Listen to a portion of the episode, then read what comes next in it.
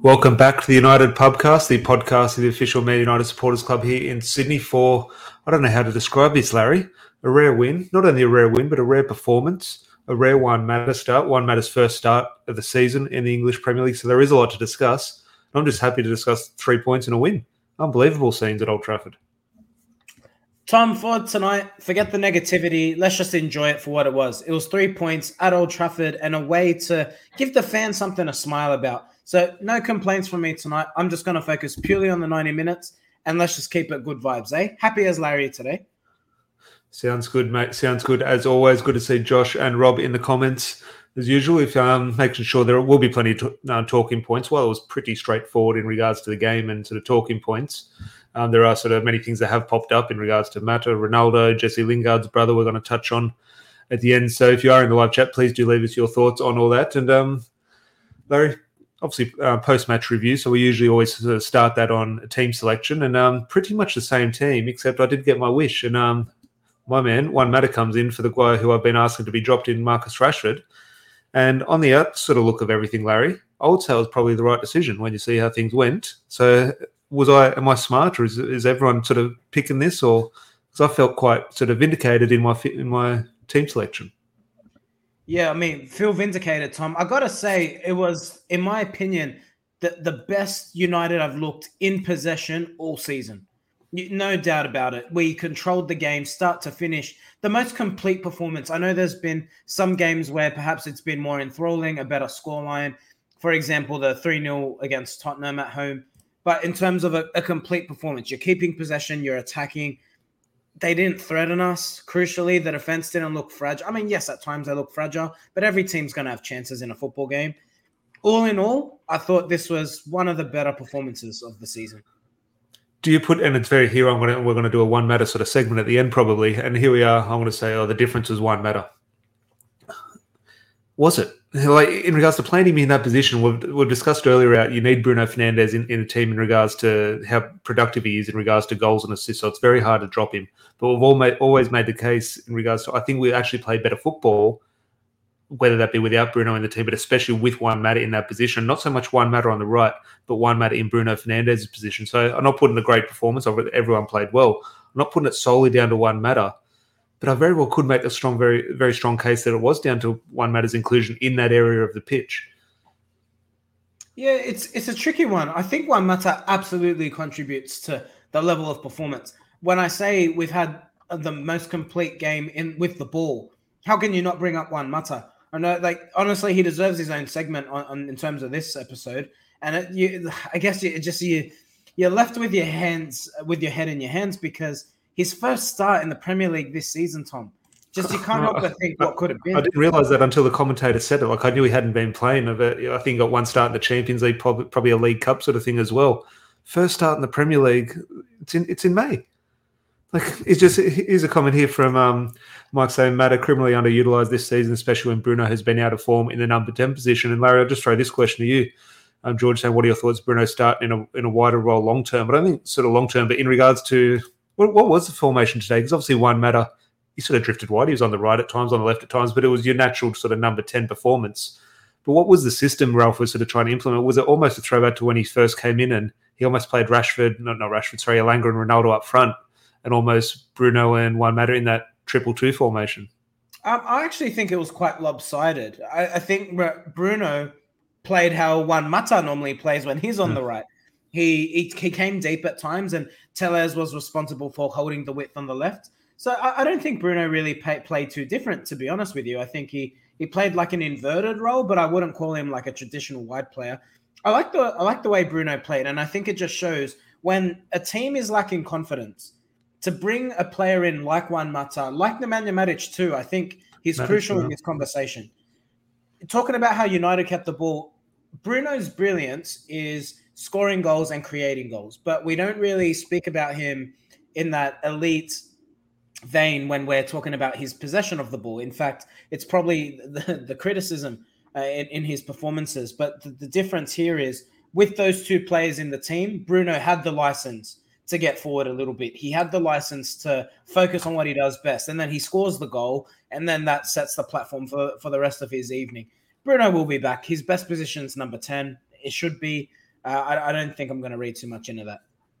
Yeah, definitely. Just two comments here before we sort of get into sort of discussing the match and the goals, because it's been a while since we've been discussing three goals. So definitely want to get into that. But George saying, hi, lads, old boys do the business. Yeah, age is just a number. You look at Ronaldo, Matic, and Juan Mata. So yeah, everyone's saying they're too old, lost their legs. Where would we be without those three after that performance? But Mata, best signing after Fergie, came from Chelsea when he was picking 8 years, good servant to the club where, I don't know. I don't want to sort of flood this conversation with One Matter Love. I think maybe sort of do a standalone episode tomorrow if anyone's got time. I could put the One Matter flag up behind me and just sort of go through his time at United.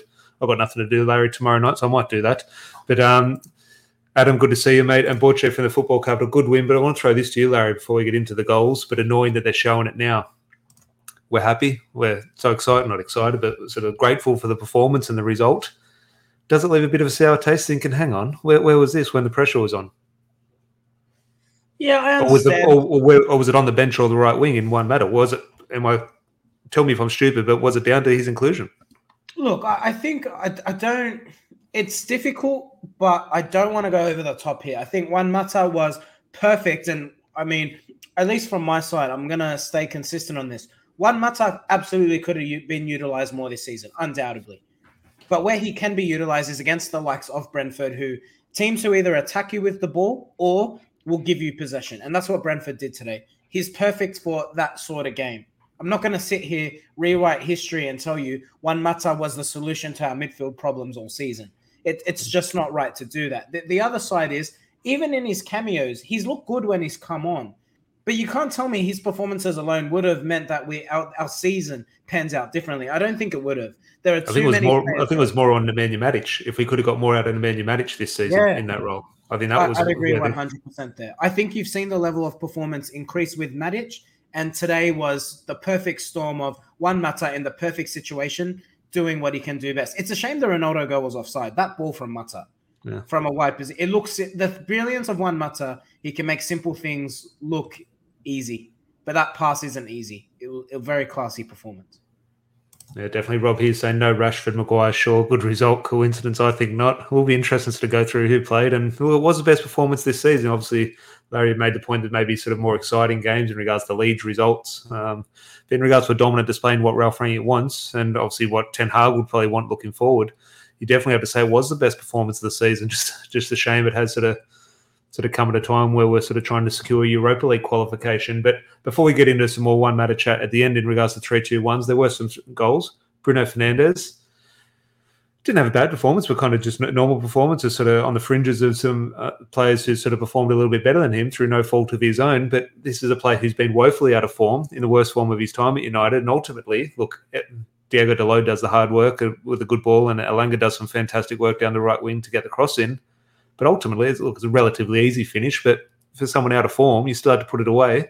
And it's actually just one of those good goals you just want to see, because we've always discussed over the years, okay, that's what a Manchester City goal looks like. And back in the 90s, we knew what a Manchester United goal looked like. Over the last 10 years, we haven't seen a Manchester United goal. We don't know what that is. It's just there's this thing about individual brilliance under Ole Gunnar Solskjaer and all that. But that is a goal we like as Manchester United fans. Fullback put it down the line to a quick winger. Winger cuts it back. Good finish by your midfielder arriving late into the box. Talk me about that goal. Yeah, loved it. I thought the same thing you did. Watching it, I thought, this is such a Manchester United goal. I felt like it was 99 again. It was nice to watch, to be honest. Obviously not a Beckham-style cross. It felt like a Ryan Giggs cross. It was very much right by the byline, cutting it back in. Look, I enjoyed the goal, Tom, and Bruno, yeah, in terms of his entire performance, not bad. Kind of just blends it in. But I think that's the sort of performance you want from someone who's not been in the best vein of form.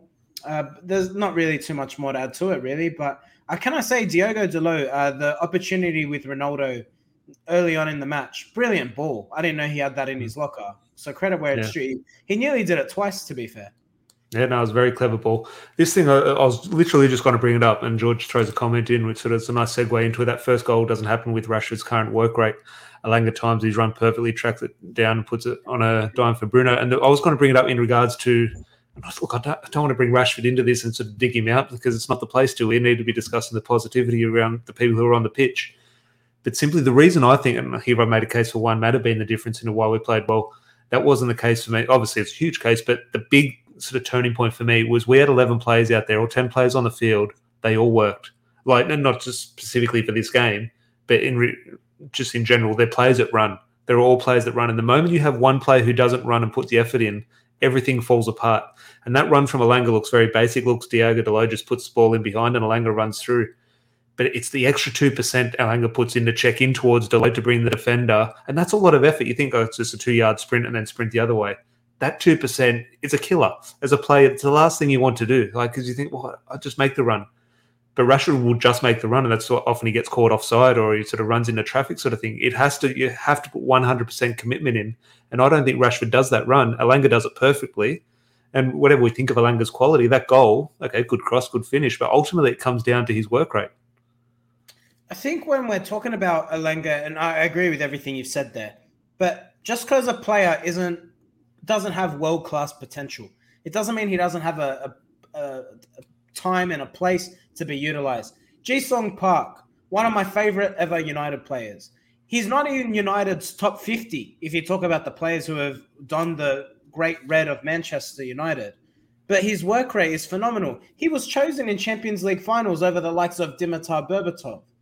It tells you that sometimes the player with the work rate will do a job for you, time and place. You know what I mean? And I just think you and I both agree in terms of Elanga's ceiling, but that doesn't mean he can't push on, whether he's on loan next season or not. It doesn't mean he can't be a valuable squad member, because what you do get out of him is what you're not getting out of the likes of Marcus Rashford, a guaranteed work rate. And that's what you need. No, definitely hard to disagree there. And look, we'll discuss Ronaldo in the 3-2-1s. I'm sure his name will pop up there. But we'll just move on to the third goal. And as things are with Manchester United now, set-piece kings, another goal from a corner. Raphael Varane gets his first goal. I saw a good meme saying, you know how it has the how it started meme, like the first photo and how it's going, how it started first day of the season holding the shirt, how it's going at the end of the season in May, he finally scores his first goal. But maybe just a quick bit on Raphael Varane in regards to his, I wouldn't say form in a title-winning partnership with Victor Lindelof, but you can tell it's a little bit more stable than anything that Harry Maguire's involved with. The more they've played together, they have been shaky. I thought particularly against Arsenal, not too good. But the more they've played together, there looks to be an improved stability there. Look, I think in the fullback areas, regardless of their performances today, I think United really need to look at the fullbacks, both sides. I just the options at the moment are they left little to be desired. But in saying that, I like what I saw of Lindelof and Varane. Varane, I've got to say, I do have to be critical of him here. I've been critical of Maguire all season. Criticism where it's due. Varane's pass selection at times is so poor. He put De Gea under awful pressure. I saw it on Twitter earlier. People giving De Gea dog's abuse. What did you want him to do? Diogo Dalot's pass. Oh, my gosh. What was that? Pass? That was a shot. For a goal, yeah. That could have gone down as a shot for Brentford. Oh, it was awful. So that's the thing. I like what Varane's doing defensively now. It looks like he's getting a bit of a rhythm, but his pass selection needs to be a lot better. He's putting his goalkeeper and other players at times under pressure. Definitely. Adam here, was Ronaldo crying after the game? Just saw some photos that looked like it. If so, what was that about? Well, I think we'll discuss Ronaldo when we get in the 3-2-1s, and I think we all turned into sort of body language experts saying, was he waving goodbye, or sort of is he waving to someone in the crowd, or what does that mean? Is he going to stay? Is he going to go? But we'll discuss that in the 3-2-1s. But is there anything else sort of match-related we want to discuss before we give Juan Mata 3 points? No, Tom. Let's rip straight into 3-2-1s. Well, we'll bring Banner up then. In regards to 3-2-1s then, like, is there anything else to discuss on Juan Mata? Because I could do it in regards to, I don't know, I could do a standalone episode and everyone saw it and go through his highlights. This is not the time for that. And obviously I'm sort of not hiding my bias in there. But what I would say, football opinions they're weird. I think we all sort of shy away from some opinions and we stick firm with some, and we're very often wrong. Like some of the ones I put my hand up, I stuck by Harry Maguire for far too long. I thought we could play him through this, and I think I've been proven wrong there. I go back and I thought Danny Welbeck should have been playing over Robin Van Persie. I thought Van Persie was going to be a poor signing. Here I was proven wrong. But I will stand by my thinking that I know deep down in my heart I was right about Juan Mata. He should have been playing a lot more, not just this season. Okay, the situation comes about. He hasn't been playing for a couple of years. He's younger players come towards the end of his career potentially. Okay, I understand his game time is going to be limited. that his time at United from 2014, 9 years. Well, he's coming on to his ninth season sort of thing. So it's one of those ones where I know deep down, if we played it, if we got more out of him, we would have had potentially, I don't know if we go like a Premier League legend or a club legend. I'm sort of not sure where his sort of status holds at the moment. But I know I was right with that one matter sort of admiration, I'd say. Tom, what a speech. It's just so gives me warm and fuzzy feelings. Can I make an argument to give Ronaldo the 3 points, though? I thought Juan Mata, just hear me out. Juan Mata was brilliant, but what I think Juan Mata's performance did was allow Ronaldo to show his qualities. I thought their link-up at times was brilliant. Ronaldo on a different night has at least the double. And I thought, if you look at the shot Juan Mata had, I just thought Ronaldo's build-up play there. Now, those two players linked up well. Now, they should have been linking up a lot more. To kind of argument my own point, maybe Mata deserves the 3 points for showing us what the even bigger problem that Ronaldo is that we already knew he was. So, look, Tom. But on that tying Ronaldo into Juan Mata in that discussion and the 3-2-1 sort of thing, it got more out of Ronaldo. You could see Ronaldo had that springy step and enjoyed sort of linking up and always looking to the left or right. He knew someone was there. He knew he could sort of flick something off and it would stick. He always knew, okay, Juan Mata's going to give the ball to my right foot, like the correct foot sort of thing. And there was a confidence in Ronaldo. And obviously Ronaldo is a player that is never short on confidence. He doesn't need any extra. But having Juan Mata around him, I think, gave Ronaldo a bit of a boost. And look, I'm going to stick by my sort of firm thoughts that Juan Mata should get the 3 points. But in regards to Ronaldo's performance, you could argue maybe one of his best performances as well. Absolutely. That's the thing. Ronaldo looked dangerous every aspect of his game. His runs were brilliant. Can I say it didn't turn into a goal? And this is I'm a football nerd in this respect. If you look at the movement Ronaldo makes for the shot Diogo Dalot ends up having, where Dalot hits the upright, Ronaldo's movement there, he's in between the defenders. He's in between the centre-back and the full-back. Then he adjusts his run because he sees what Diogo Dalot's driving into the space to go outside the full-back. And then he's intelligent enough to lay it off. Ronaldo is such an intelligent footballer. I don't think he gets enough credit there. I think people are too busy thinking about the flicks, the tricks, the cutbacks, and so forth. But he's so intelligent. With all that said, Tom, I don't want to spoil your night. I'm happy to forfeit the 3 points to El Maggio. He makes a late run for the 3-2-1s, maybe a few more men of the matches. He can climb up that ladder. But, okay, we're 2 points for Ronaldo, 3 for Juan Mata. Straightforward one for Matic? Or is there anyone else sort of... No, I think everyone played relatively well, but I think Matic proved a difference, I think. Those three were the best players on the pitch by far. I think you take those three out, you replace them with Rashford, Fred, and... Who else am I missing? Rashford, Fred, and who's the other player? I don't know. Whoever. Yeah, no, look... Definitely don't want to get into a sort of shit-slinging contest and saying, okay, we've only played well because these guys didn't play. Like some of those players are going to have futures at United under Ten Hag next season, and the likes of Matic and Juan Mata won't. So they're players we do need to get behind. But I just think, sadly, not just under Ralf Rangnick, Solskjaer, but Mourinho as well. Obviously, Juan Mata came in before Mourinho, two managers before Mourinho. And I just think it's just a shame that we're getting to the stage at the end of their career that they had to come off it. So I'm glad they came off with a win and got a standing ovation, because you imagine if we were drawing 1-1 at Brentford against Brentford or losing, and they had to be subbed off. What that reception? They wouldn't have got a bad reception, but it's just a lasting image that wouldn't have been good. Like, I think everyone's seen the photo of Juan Mata walking down the tunnel. It's a good image now, considering the positivity around the result. But you're definitely happy to give Nemanja Matic 1 point. Just go through one or two more. Thank you, George. Lingard, that's what I wanted to say. Well, we'll get into Lingard after this. Where I felt like Cantona kicking Tim Sherwood today. Tim Sherwood, I don't know how he keeps getting a gig on Optus Sport. George here with a shout for Elanga. I thought Elanga was good, and not in regards to quality or anything, but just in regards to, unfortunately, what he offers over Marcus Rashford at the moment. And just one more here. I think Elanga, if those three players weren't on the pitch, I think Elanga would be next in line. But those three, I think, clear head and shoulders above everyone else. No, definitely. And the other George here, we'll just bring this up now after 3-2-1. So thanks, everyone, for your comments in regards to that. Jesse Lingard. Okay, Nemanja Matic got a great reception. Juan Mata got a great reception. Jesse Lingard's brother was under the impression that Jesse Lingard definitely deserved one. Obviously, he did sit on the bench, didn't come on. And I don't have it in front of me, but obviously he went on a bit of an Instagram rant, put on his stories I don't have the correct word in front of me, but along the lines of 20 years at the club, scored in all these cup finals, won all these trophies, and didn't get a proper farewell. First of all, from a brother's point of view, family, I like him sticking up for his brother and wanting the best for him and sharing frustration. I've got no issue with that. Fair play to him. To air it publicly, though, in the way that he has, not for the first time, this is the second, third, fourth, fifth time that he's done this. The Jesse Lingard situation, I just think there's two sides to this. Yes, in an ideal world, Jesse Lingard, the club could do better by Jesse Lingard. But I'm telling you what, Jesse Lingard could do better by the club. And I don't think he's handled himself fantastic this season. So did Roy Keane get a proper send-off? Did Ruud van Nistelrooy get a proper send-off? Beckham get a proper send-off? It would have been nice to see Jesse Lingard get it, but ultimately he didn't. Move on. Yeah, agree 100%. Roy Keane, if you think of the way he left the club, Roy Keane goes down as United's greatest captain. It will take someone monumental to even get into the argument. With all due respect to Rio Ferdinand, Nemanja Matic, and Brian Robson. Like Brian Robson, I hold Brian Robson in a high accord. Robson and Keane, the best Manchester United captains by far.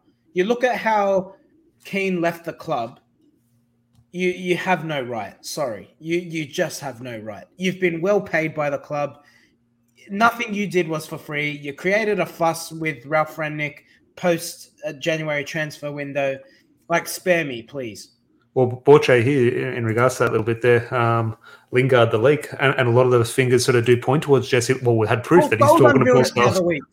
So I think that is one thing. And I think Ralf Rangnick has taken exception to that in regards to we saw Ralf Rangnick a couple of months ago was signing autographs and a fan said, oh, you should play Jesse Lingard ball. And Ralf said, oh, he's leaving in a few months. So now obviously a lot of players leaving. He played Juan Mata and Nemanja Matic, so that's not the case. But I think he did take exception to what was getting out of the dressing room. And I think I don't want to accuse players of like a Marcus Rashford, Luke Shaw, Jesse Lingard or Dean Henderson. But that group, it does, all the fingers did point to them in regards to those leaks. So look, I like Jesse Lingard, but ultimately it's just a case that it's come to an end. I think he'll get a run in against Brighton and who's our last game, Crystal Palace. But okay, he wants a farewell. Well, I'm sure Juan Mata and Phil Jones wanted a farewell as well, and I think they've been more deserving in regards to their, more importantly, maybe in this season, the situation found themselves in. More importantly, off their field, the off-field behaviour has warranted that send-off. So fair play to them. But is there anything else I'm sort of missing in regards to the match or 3-2-1s or anything else I've missed?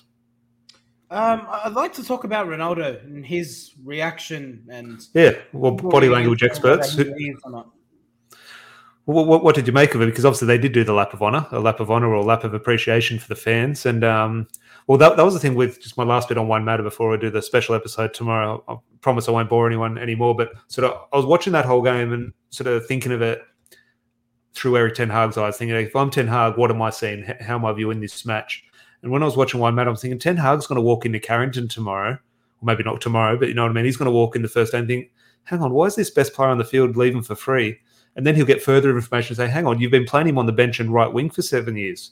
What on earth is happening here? So I think Ten Hag would have been sort of in for a little bit of a shock like that. And you think, okay, who's he going to get a tune out of next season? Then you start looking for body language, and I'll sort of clinging to a bit of excitement. I'll think, well, if he sees this Juan Mata performance, maybe he'll be on the phone to Juan Mata first thing tomorrow and say, hey, I've got a spot for you next season. So when Juan Mata's substitution came round, I was looking for body language signs, say, okay, who's he going to wave to? And so it was just normal sub. Oh, there might be a bit of hope that he stays. Ultimately, he gets subbed, and it's a definite farewell. He's definitely off. But then the eyes sort of turned to Cristiano Ronaldo, and what's his post-match reaction going to be? And I think we had a bit of a discussion as well. I think I'm along the lines of you. It wasn't a goodbye wave by Ronaldo. I don't think so. It was just the camera.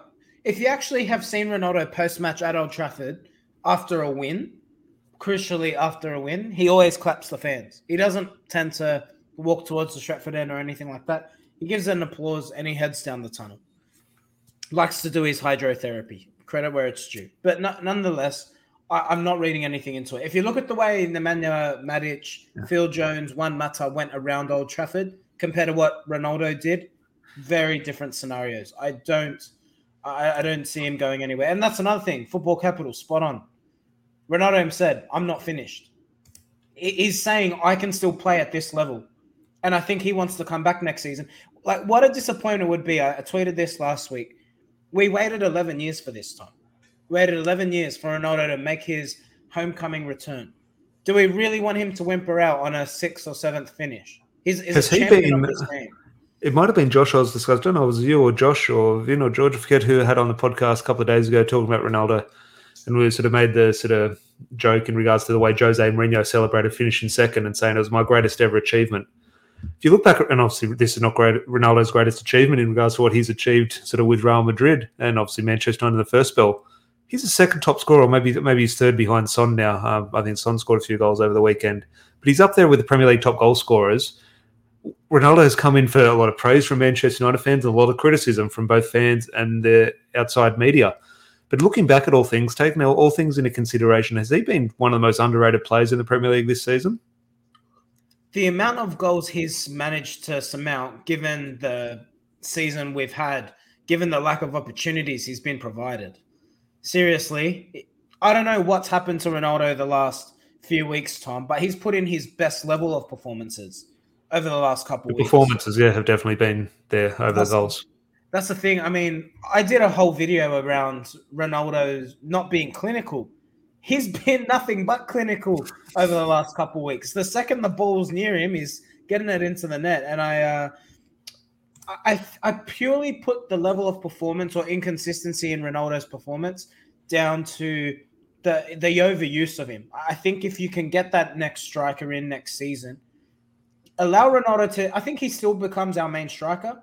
But I think if you can allow him to be rested, you're going to see a whole new player next season. I'm telling you, I think next season, if he sticks around, it's going to be completely different. How much of that has your opinion changed in regards to the last couple of sort of weeks and obviously the sad news in his personal life? Has the situation changed for you in regards to his motives or his sort of, not ambition, but his acceptance next season of potentially playing a lesser role? Like, or do you think it's still going to be Ronaldo, the Ronaldo that we know in regards to stuff, I'm fit, I'm first name on the team sheet? But, and that could potentially cause, I think Eric Ten Hag, any manager, let alone Ten Hag, Mourinho, whoever, comes into a team and Ronaldo is an option, you're going to want to use him. I think no matter, okay, doesn't fit my system, I'll find a way to fit him in my system. Ronaldo and Messi, they're two players you do that for. But ultimately, yes, you do have to look at his age and his body. It's like, has your opinion changed? Because at the start of the season, I'm thinking, okay, a year ahead, he's not going to want that in a year's time. He's going to be wanting to play every game. But I'm starting to come around to the idea that maybe because of the off-field stuff and one or two little things and one or two injuries as well, that maybe he will sort of maybe lean to sort of accepting things. Yeah, I think it's almost been a little bit lazy, to be honest. I mean, does any player want to not play? Even at 33, 34, 35, I imagine Juan Mata, if he was chosen every week, wouldn't say, oh, no, sorry, coach, I'm happy to sit on the bench, thanks.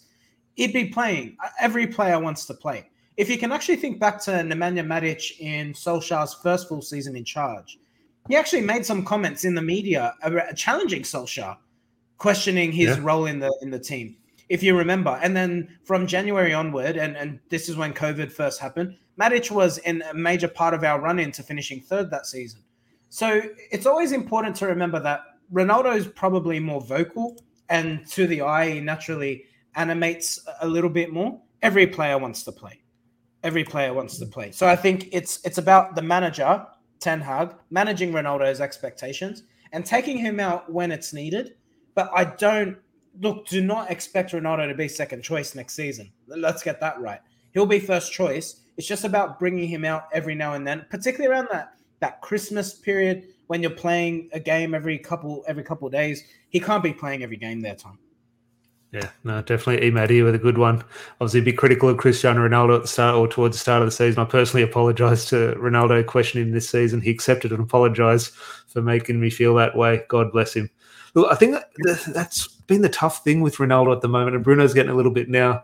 But in regards to Ronaldo, the criticism, not of him personally, like in regards to his performances or goals, but just the criticism of the whole package was always very valid. And we said this on the day he signed. It was probably the highlight of our season, the day that he was unveiled, or that Fabrizio Romano tweet and everything. It was an unbelievable day. But that was probably the highlight of the season in regards to sort of off-field stuff.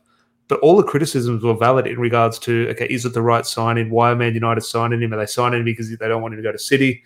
Are they signing him to sell shirts? Are they signing him as a panic? They don't want to buy another striker. There's so many legitimate criticism with the signing, but on top of that, there were so many positives. And I just look at it again. I used it a couple of sort of weeks ago talking about the sort of romanticism in football. And I look back at it now, and it has been a success. Now, yes, trophies is a success, and it hasn't quite got there yet, and it might not. It might not. And in a year's time, we might be looking at the Ronaldo sign as an absolute disaster.